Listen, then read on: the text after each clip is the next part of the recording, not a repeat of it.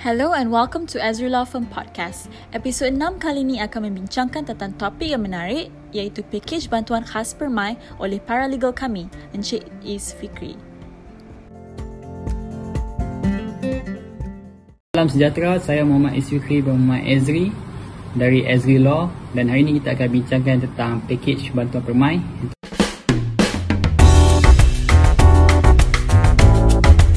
Dan sebelum saya mulakan, saya ingin memaklumkan pentingnya kita tahu agensi-agensi yang berkenaan dengan pakej-pakej bantuan ini.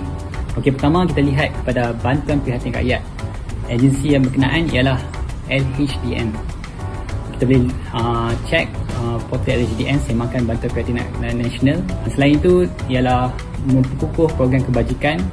Salah satu caranya ialah kerajaan memberi pengecualian cukai kepada penerima-penerima dan juga meneruskan tempoh moratorium uh, individu yang terjejas seperti contoh uh, jika anda meminjam daripada Maybank dan anda terjejas anda, anda boleh hubungi mereka um, bertanya tentang moratorium. Selain itu um, program ICNA KWSP iaitu mereka memberi interim sehingga RM RM1,000 selain itu juga um, kerajaan memberi internet percuma 1 gig yang dilanjutkan kepada sehingga 30 April. Seterusnya ialah pengecualian cukai jualan ke atas kenderaan penumpang. 100% pengecualian cukai jualan kepada kenderaan yang di yang assemble tempatan dan 5% pengecualian cukai kepada kenderaan yang diimport. Dan juga um, um, memaklumkan dia um, akan, mem- akan melanjutkan moratorium pinjaman PTPTN.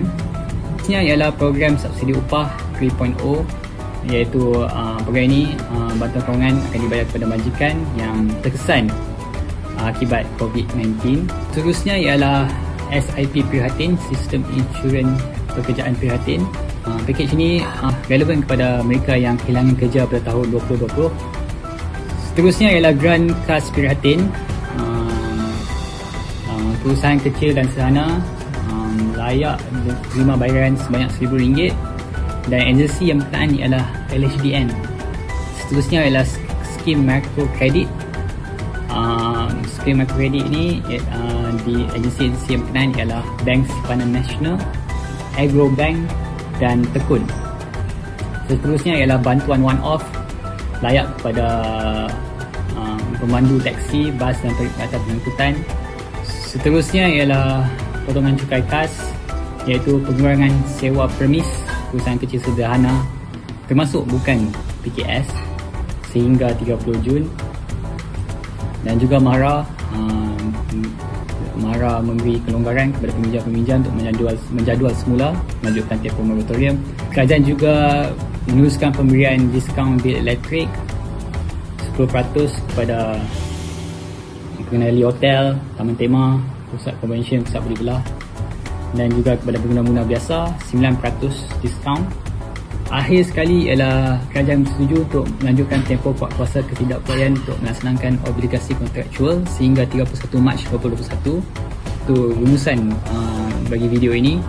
Uh, 15 bilion diberikan bagi package permai ini kepada 50% daripada 15 bilion ini diberikan bagi matlamat pertama uh, package permai ini iaitu memerangi wabak COVID-19 dan jika anda punya apa-apa soalan mengenai uh, perkara-perkara yang telah disampaikan dalam video ini boleh kontak SB Law melalui uh, sosial media kami dan juga email kami.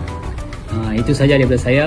Uh, semoga semua sihat selalu. Terima kasih